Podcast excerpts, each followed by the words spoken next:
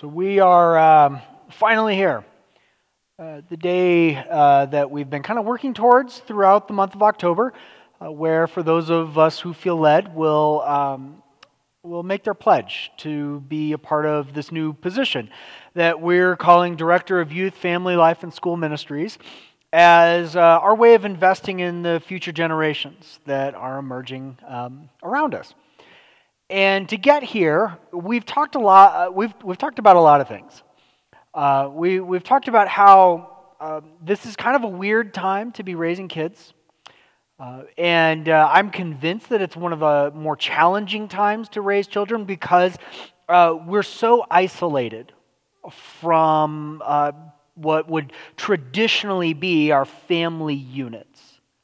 Um, for most of human history, we would raise children surrounded by family and extended family. Um, you know, there's a reason why we'd say it takes a village to raise an idiot, I mean, kid.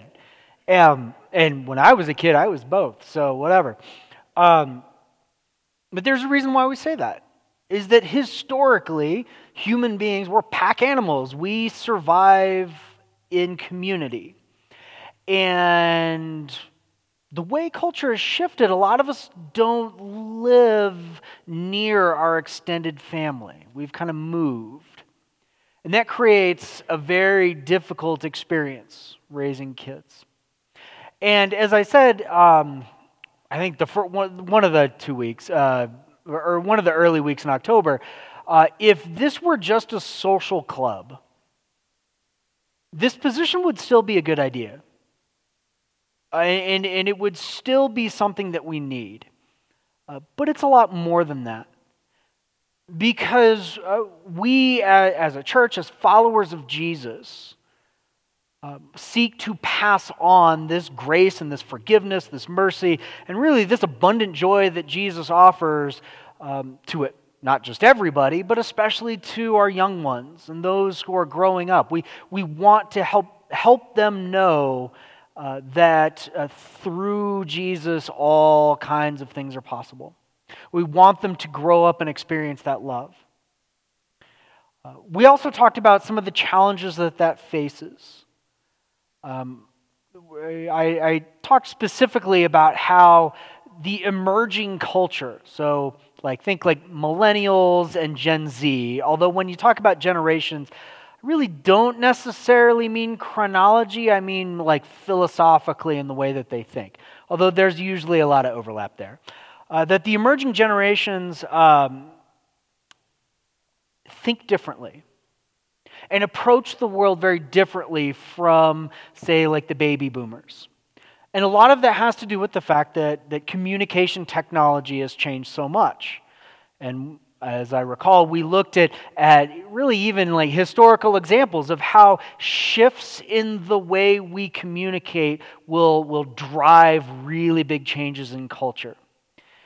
And uh, as kind of a funny example, there's uh, nobody really saw the big changes happening that came about like with the internet and with instant communication uh, on a global scale.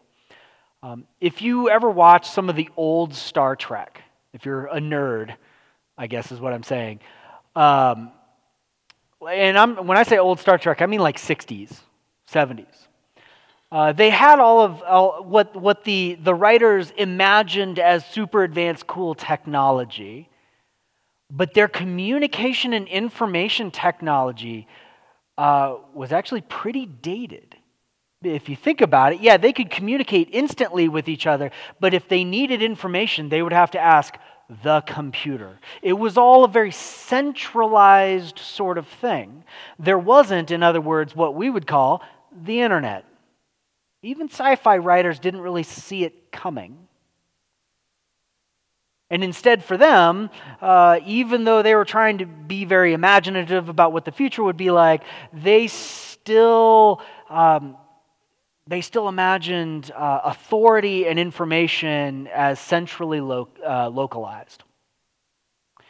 Uh, then the internet happened and changed everything.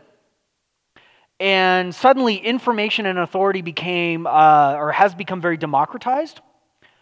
And that's both good and bad. I, I can't decide whether, you know, which, which, which way to lean on that. It has positive and negative effects. And for an institution or group of institutions like the church, which has historically been a, a source of authority, but also a source of, of help, uh, a source of information, a source of compassion, um, that can be really challenging because we're no longer playing a role in society or culture that we, we have used we are used to. I think, as I said a couple weeks ago, if somebody was really uh, struggling in their marriage, uh, thinking like, you know, Anywheresville, somewhere in the Midwest, they would think, well, I, you know I need to talk to my pastor. That's just not the case anymore. And we can moan about that, and we can get really afraid, or we can realize that, that as the culture shifts, it is offering us as followers of Jesus, in a really weird way, a gift. Uh, the church has weathered massive, incredible, fundamental changes in the reality around them over our ex- nearly 2,000 year existence. And every single time we've done that, we have emerged with different ways to talk about who Jesus is and what he means. Because while our message is timeless, the good news of Jesus and what he has done for us, the way that we communicate it will always need to be timely. And in our efforts to think about what it would mean to have uh, a, a, staff position whose goal is specifically to uh, create relationships, establish relationships, and, and also uh, enhance our ability to reach out to the families that are already a part of our church, as well as the school families who aren't connected to Jesus. Uh, a lot of what we need to be thinking about is how will the way that we communicate be different? For example, um, as followers of Jesus, we believe that humanity, broken and sinful, is in need of saving. God sent Jesus to uh, take on our humanity, take on our flesh. He died in our place for our sins. And when God raised him from the dead, God defeated death. And in our baptism and by the gift of the Holy Spirit, we are attached to and buried with Jesus in that baptism. We are raised to new life with Him, and new creation life is now alive within us. And it is now our role to spread that good news and live out that new creation to everybody we encounter in our world. Here's the challenge How would you tell that story? Without using words like sin, grace, um, forgiveness is kind of iffy, uh, righteousness, or um, resurrection. Because if somebody is not connected to the body of Christ, with the exception of maybe forgiveness, they don't they just don't use those words. It's not really in their vocabulary. And that can either be really scary or it can present a very interesting opportunity for us to rethink and challenge ourselves to communicate to a generation that doesn't understand. Uh, I find these kinds of questions very invigorating. And the body of Christ, being what it is, has gone through worse. And so, what we want to do uh, as we've been saying over these last several weeks and through town hall meeting and written communication, is we want to invest in that future because we believe that we have a legacy to build. And this church, in its 60 some odd years of existence, has done that well. And it's time to do it again. Uh, we believe that the way of Jesus is. Um, is not just personally meaningful or anything like that, but it, it's the way to orient our reality. And that means that uh, I, uh, to put use very modern uh, ways of talking, that means that we want them to grow up and be able to tell their stories within a big story of redemption that God is telling through Jesus. Because it is a good story, as hard as moments in it may be. So now I'm going to uh, talk briefly about the part that I don't like talking about. Uh, I think a couple weeks ago I said in a meal it's like eating the broccoli, you know? Uh, I don't mind broccoli, but I'd rather have most anything else. Um, to talk about just our goals for fundraising, and then I'll make this an actual sermon and go into the text that we heard read. Um, we are, are, looking to raise about $80,000. And uh, we arrived at that number because we've been able to secure uh, $60,000 of matching funds from the Yvonne Damerow um, uh, found or um, fund. There's another word that is gone because words are hard. Um, endowment. There we go. And uh, the, the reason why we arrive at that whole number is that it gives us money to uh, pay for incidental expenses, moving expenses, but also ministry like, to youth can be really expensive. So it gives us a little bit of money to put there. And then it'll pay for this salary for the first year. And then over the next couple of years, it will slowly start to dwindle, which means that our, our just general budget will need to start accounting for it. So it gives us a little bit of a ramp. That's where we're coming across these numbers. Um, at the end of the sermon, I'll invite those of you who have the cards that you received in the mail, uh, if you would like to take part in uh, the ritual of kind of bringing up your pledge and kind of laying it before here in our liturgical box over there. Um, I fully understand uh, plenty of you have um, already maybe mailed your pledge in or you have done so online. If you prefer to do it online, christabq.org, and it's under Give in the top right hand corner. Plenty of ways to give.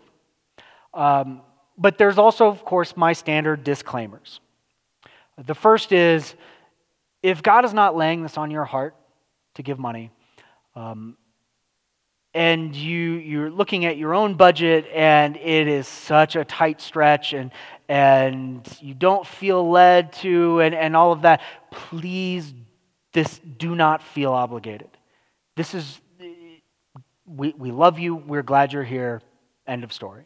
Do not feel uh, any compulsion or we are not compelling you. If God is not putting this on your heart, please don't. Um, if if you are not in a place to do uh, to give now and six months later something happens things change we're not going to say no um, and, and, and, that's totally fine um, the second disclaimer is that this, uh, this pledge this information is private i will not have access to it there are two people in the congregation who do uh, one of them being our bookkeeper because somebody has to process it. Whatever magic she does, I, I stay away from that. Um, but this is private, and it's almost entirely between you and God. And um, the two who know aren't, they're not going to tell me, not like I'm going to ask. Um, so that's, that's where we're headed with this. Okay, that's, an, that's enough of that. The broccoli's over, so now we get to the, the good stuff. Um, two texts today have to deal with money. And uh, as, as, kind of a Jesus scholar, like I, I can't let go of the uh, interaction that Jesus has with the Pharisees and the Herodians about uh, the attacks to Caesar because it's so interesting. But I'm going to limit myself to speaking very quickly about that. Um, because there's something embedded in there that I think we need to, to think about. Uh, when Jesus um, asked for the coin, and says, you know, whose inscription is on this? Uh, based on the, the uh, different mintings and different styles of denarius coin from that era, um, we kind of know what was on that coin. And it was probably some combination of a picture of Caesar Tiberius, as well as a couple of titles. One being uh, the divine son of Augustus, or Julius. So, because Caesar technically had the title the son of a god, uh, which is a little awkward. Somebody's holding that coin in front of the actual Son of God. Uh, and then, often on the other side of this coin was the phrase Pontifex Maximus, high priest. So when Jesus said, Give to Caesar's what is Caesar's, there's an underlying barb there. Because if you then ask the question, well, what does Caesar thinks belong think? What does Caesar think belongs to him? There we go. The answer is everything. As Caesar Augustus and the worship of, of the emperor is the fastest growing religion at the time, he thinks he owns everything. And then Jesus says, Give to God what is God's. What does God actually own?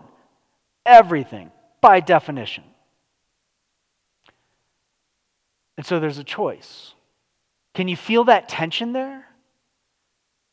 That's the reason why the, the Jesus challengers back off real quick. Because they realize, oh, Jesus is operating on a different level. No, nope, nope, I'm bowing out because he will crush us all. Um, and that's a really, I think, important way to think about generosity and giving and stuff like that. Is like what actually belongs to God? It's everything. And there's an uncomfortable reality uh, to some of us anyway, and I think this is more of an American thing than, than other, uh, in other cultures, is that we have a tendency to think that the things that we have, the wealth we've accumulated, uh, is because we were really good at what we did. And we worked really hard. And we seized the right opportunities. But what we often gloss over is the fact that we have less control over our opportunities and over our place in life than we would like to think. I mean, the ideal of an, of an American business person being a self made man or woman, uh, like, we love that idea. But it's kind of a myth.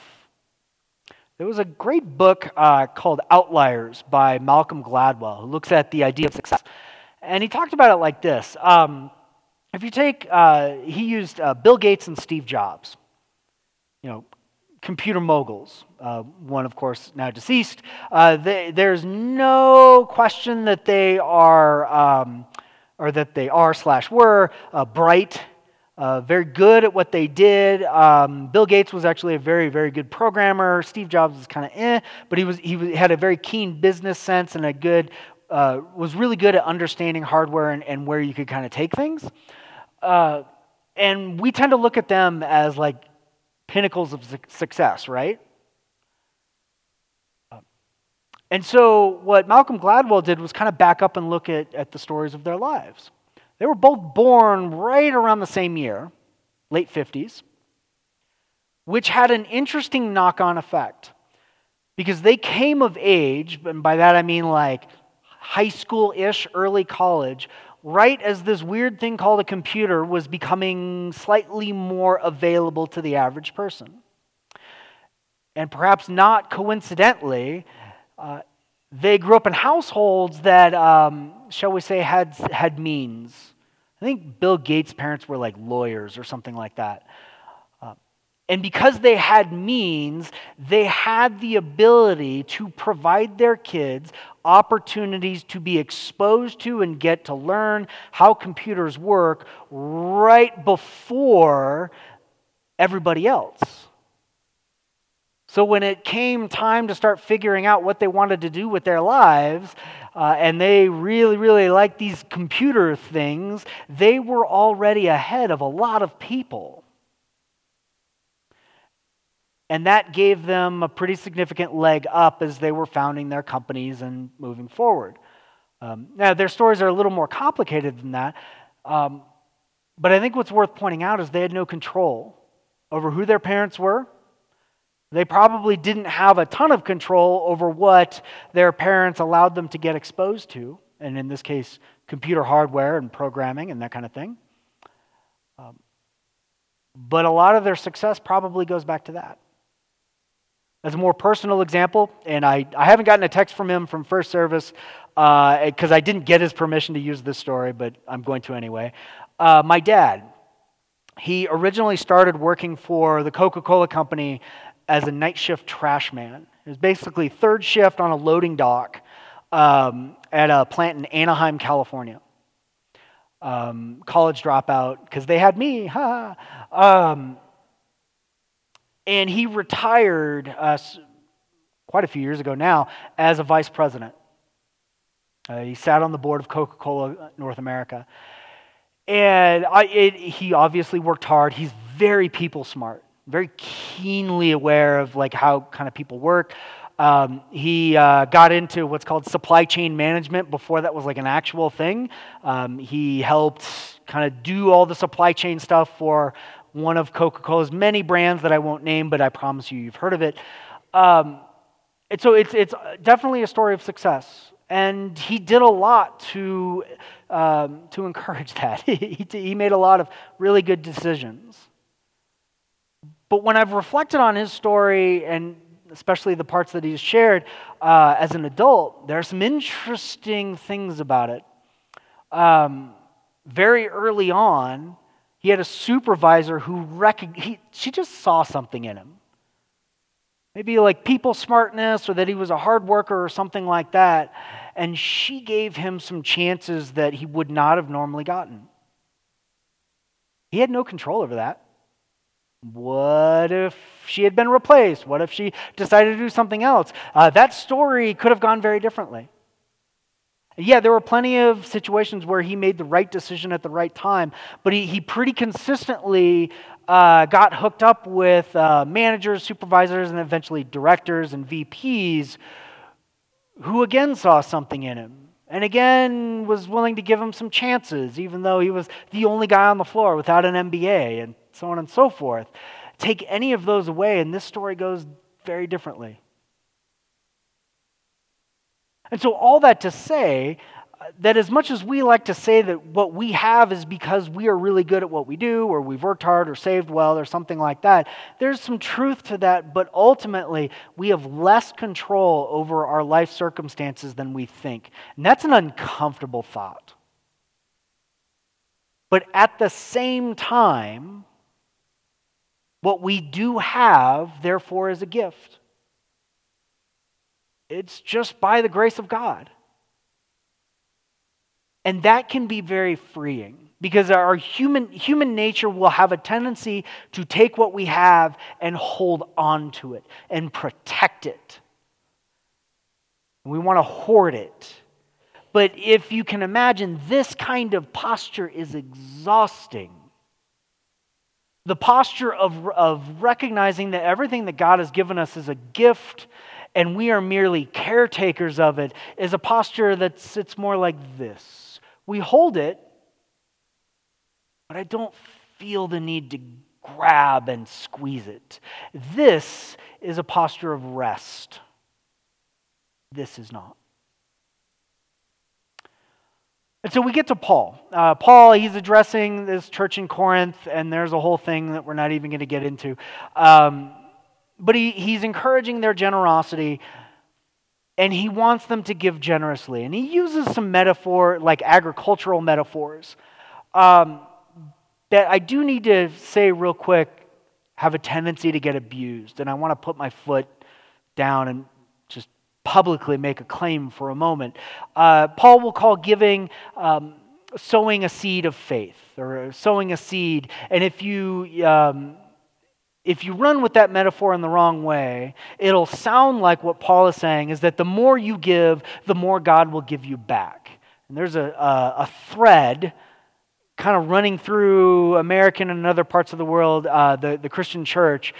Uh, and this is not a word I use a lot, but um, it's just heresy. Uh, to say that if you, the more you give, the more God is going to give to you. And that's just not what Paul is saying. Uh, it, it is heresy and I condemn it. And I really, really want to be clear on that because it can be used to manipulate. Um, and so you get some people who are very, very good at raising money in the name of Jesus, scare quotes, noted, uh, saying, The more you give, the more God will give to you, so therefore give me all your money, and then God will bless you even more. It is nonsense. Um, what Paul is more carefully saying is that, that, that generosity is an invitation. And in kind of a straight linear sense, yeah, if you are able to give more, that can have a whole lot bigger effect downrange. But the harvest isn't for you. The harvest is for those you are able to bless. And this is true with our money, this is true with our, uh, our time, with the skills that God has given us. Uh, it's true with everything that we have. That the more generous we are, the more beautiful that effect can have downrange. And if you invest in the kingdom of God in any sense of the word invest, um, the kingdom of God is the one place where investments don't crash. The market of God's kingdom doesn't crash. Sometimes it changes, sometimes it, it it, it uh, might shift in terms of its shape, it might shift in terms of its priorities or anything or something like that. But what God seeks to accomplish always happens. And so, what Paul is doing, as he is saying, the more you sow, uh, the, the, the greater uh, you reap, he is not saying you'll get back a certain amount or whatever, or a multiplier or something like that what he is saying is that invest in the kingdom of God in any way you can, in any way you feel uh, led. Because as God takes what you give and takes your generosity, transforms it into his own action and into, um, in, into the growing of his kingdom as we minister to others, as we help others, as we walk with them. And in our case, here at Christ Lutheran, as we invest in emerging generations, our youth, our children, our young families, part of our school and congregation.